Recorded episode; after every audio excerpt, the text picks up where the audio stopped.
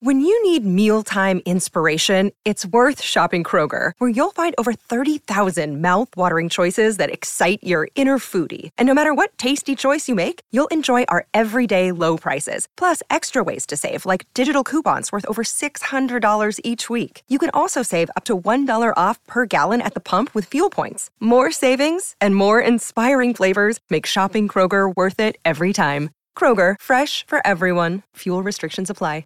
Mondays are for mysteries. What is that smell? Some larger than others. We're going to another dimension. I'm Gerrad Hall from Entertainment Weekly, and here's what to watch on Monday, December 11th. We are counting down today's top three must see picks from TV and movies. But first, your entertainment headlines. It was a very slow weekend at theaters, traditional for the first two weeks of December, where Hayao Miyazaki's The Boy and the Heron topped the box office with almost $10.5 million. Numbers 2 through 5 are the same as last weekend. The Hunger Games, The Ballad of Songbirds and Snakes held on to second with 9.4 million. Godzilla Minus One earned another 8.3 million dollars in third. Trolls Band Together made 6.2 million, and rounding out the top five is Disney's Wish with 5.3 million dollars.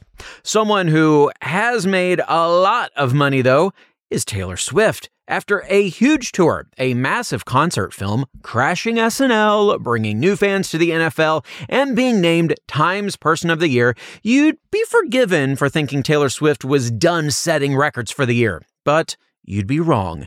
Pollstar announced on Friday that Swift's Eras Tour is the highest grossing tour ever and is the first to crack $1 billion with an estimated 1.04 billion in total ticket gross.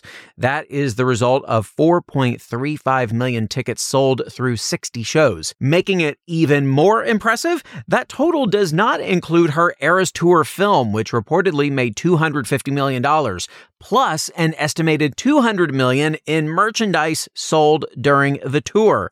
Despite the record setting year on the road, the Eras Tour isn't over yet. Swift has 76 international dates and nine U.S. shows scheduled for 2024. Pollstar projects that Swift will crack the $1 billion mark again next year, bringing the tour's total to more than $2 billion.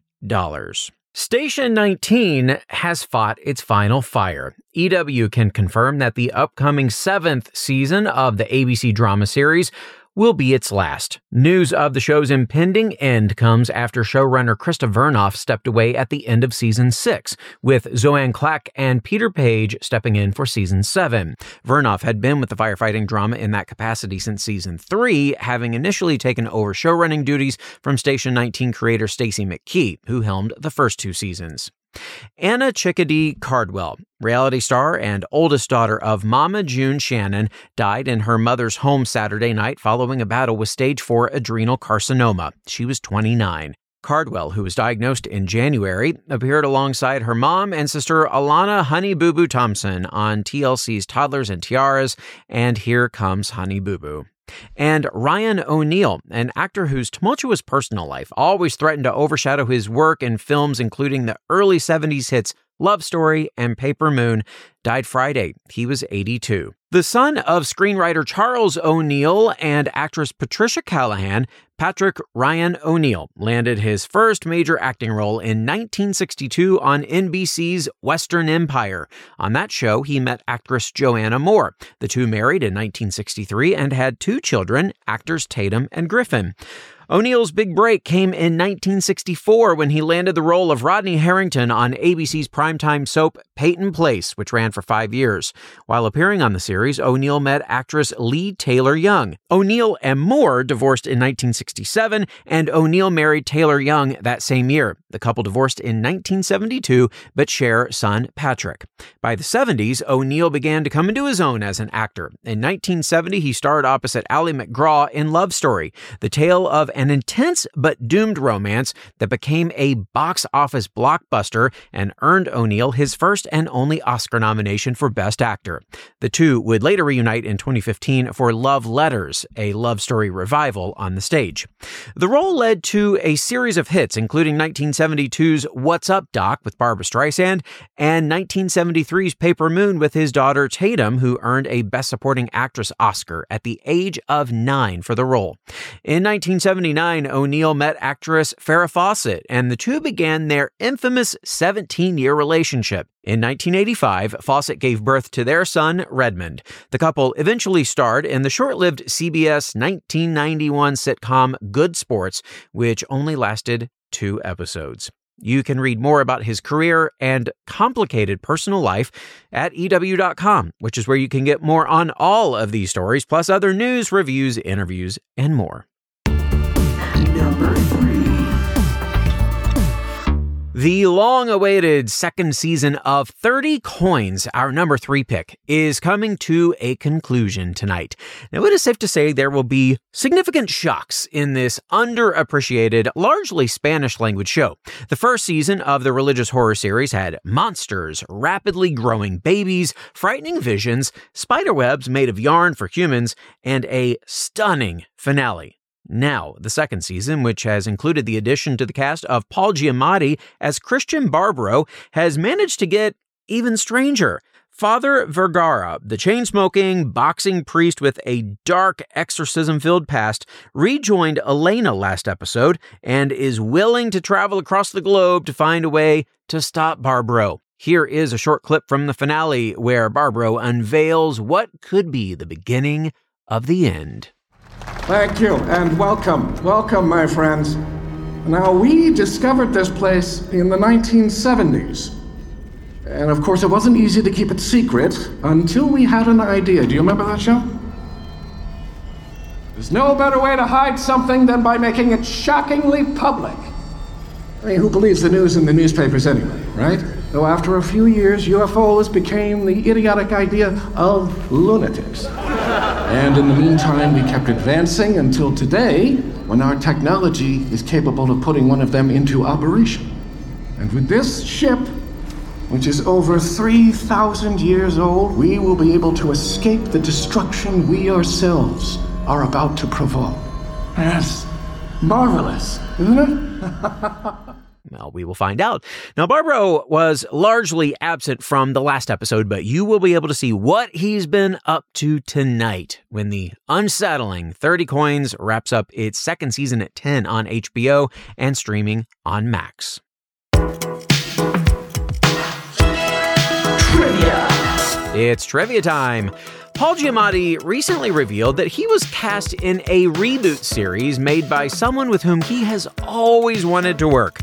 But scheduling conflicts got in the way, and the show had to go on with someone else. So, what series almost featured the unexpected appearance of Giamatti? Was it Frasier, Twin Peaks The Return, or The X Files? Stick around for the answer. Number two. Guess who's coming to town? No, it's not Santa and it's not your in laws.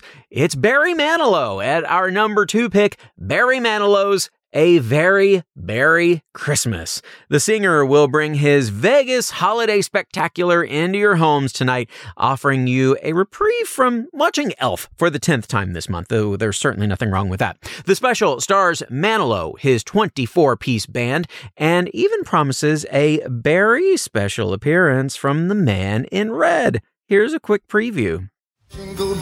Monday, celebrate holiday glitz with Manilow's hits. Nothing like a little Copacabana to ring in the holidays. A very Barry Christmas. Well, a very Merry Christmas will feature Manilow singing holiday classics, you know, Jingle Bells, White Christmas, as well as his biggest hits, including Copacabana and Mandy. You can catch Manilow's glitzy holiday sing along at 10 on NBC and streaming on Peacock. All right, folks, don't go anywhere. Our number one pick is coming up. What to watch? We'll be right back. Another day is here, and you're ready for it. What to wear? Check. Breakfast, lunch, and dinner? Check. Planning for what's next and how to save for it?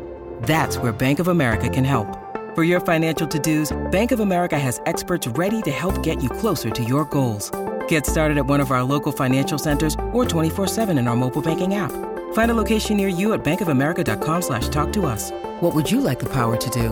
Mobile banking requires downloading the app and is only available for select devices. Message and data rates may apply. Bank of America and a member FDIC. Welcome back to EW's What to Watch.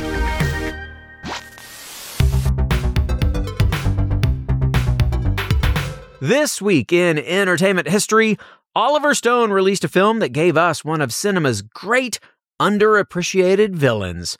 36 years ago, on December 11th, 1987, Wall Street opened in theaters, unleashing Gordon Gekko on the world and bringing together an all star cast that featured Charlie Sheen, Michael Douglas, James Spader, Daryl Hannah, Martin Sheen, Terence Stamp, and Hal Holbrook. Here is one of the film's most famous moments. The new law of evolution in corporate America seems to be survival of the unfittest. Well, in my book, you either do it right or you get eliminated. In the last seven deals that I've been involved with, there were 2.5 million stockholders who have made a pre tax profit of $12 billion. dollars. Thank you. I am not a destroyer of companies. I am a liberator of them. The point is, ladies and gentlemen, that greed, for lack of a better word, is good. Greed is right. Greed works. Greed clarifies, cuts through, and captures the essence of the evolutionary spirit. Greed in all of its forms. Greed for life, for money, for love, knowledge has marked the upward surge of mankind, and greed, you mark my words, will not only save Teldar paper, but that other malfunctioning corporation called the USA. Thank you very much. Wall Street is one of those rare movies with a line so powerful it echoes throughout film history. It was today, in 1987, that the world first heard Michael Douglas wax poetic on greed.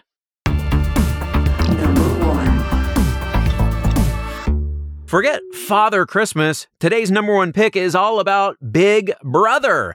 Big Brother Reindeer Games, to be exact. The six episode season of the CBS reality competition is today's number one pick, and it will play out over just two weeks and features nine former players, including some winners. I know I said to forget Father Christmas, but I'll let him tell you who's playing. Santa here to unveil the names of Big Brother legends who play reindeer games. Now Cody, now Cameron, Danielle and Xavier, Taylor and Frankie on their best behavior. Are you kidding me? Then Britney and Nicole who both took a fall. And last but not least, calling Josh the meatball. Ho ho ho no. That's right. Frankie Grande, Danielle Reyes, Taylor Hale, Cameron Hardin, Josh Martinez, Cody Calafiore, Nicole Franzel, Xavier Prather, and Britney Haynes are all joining the games, but they won't be playing anything even remotely close to Big Brother, nor will they actually be living in the house. And they also will not be voting each other out. Instead, the BB Legends will be doing battle in, as the network describes it, quote, the most holiday-horrific challenging and unpredictable competitions. Each episode will feature three competitions that culminate in something called Santa's Showdown that determines which player is eliminated at the end of an episode. Four players will eventually make it to the finale on December 21st, with one ultimately claiming the $100,000 prize. The Reindeer Games get started tonight at 9 on CBS and streaming on Paramount Plus with Showtime.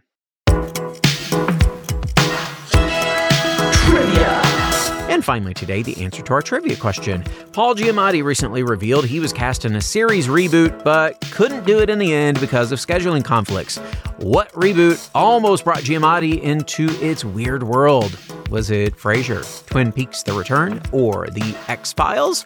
Well, it turns out that Giamatti always wanted to work with the great David Lynch. He was cast as one of the Mitchum brothers in the Twin Peaks reboot. Unfortunately, he was not able to make it work, and the Mitchum brothers were ultimately played by Jim Belushi and Robert Knepper.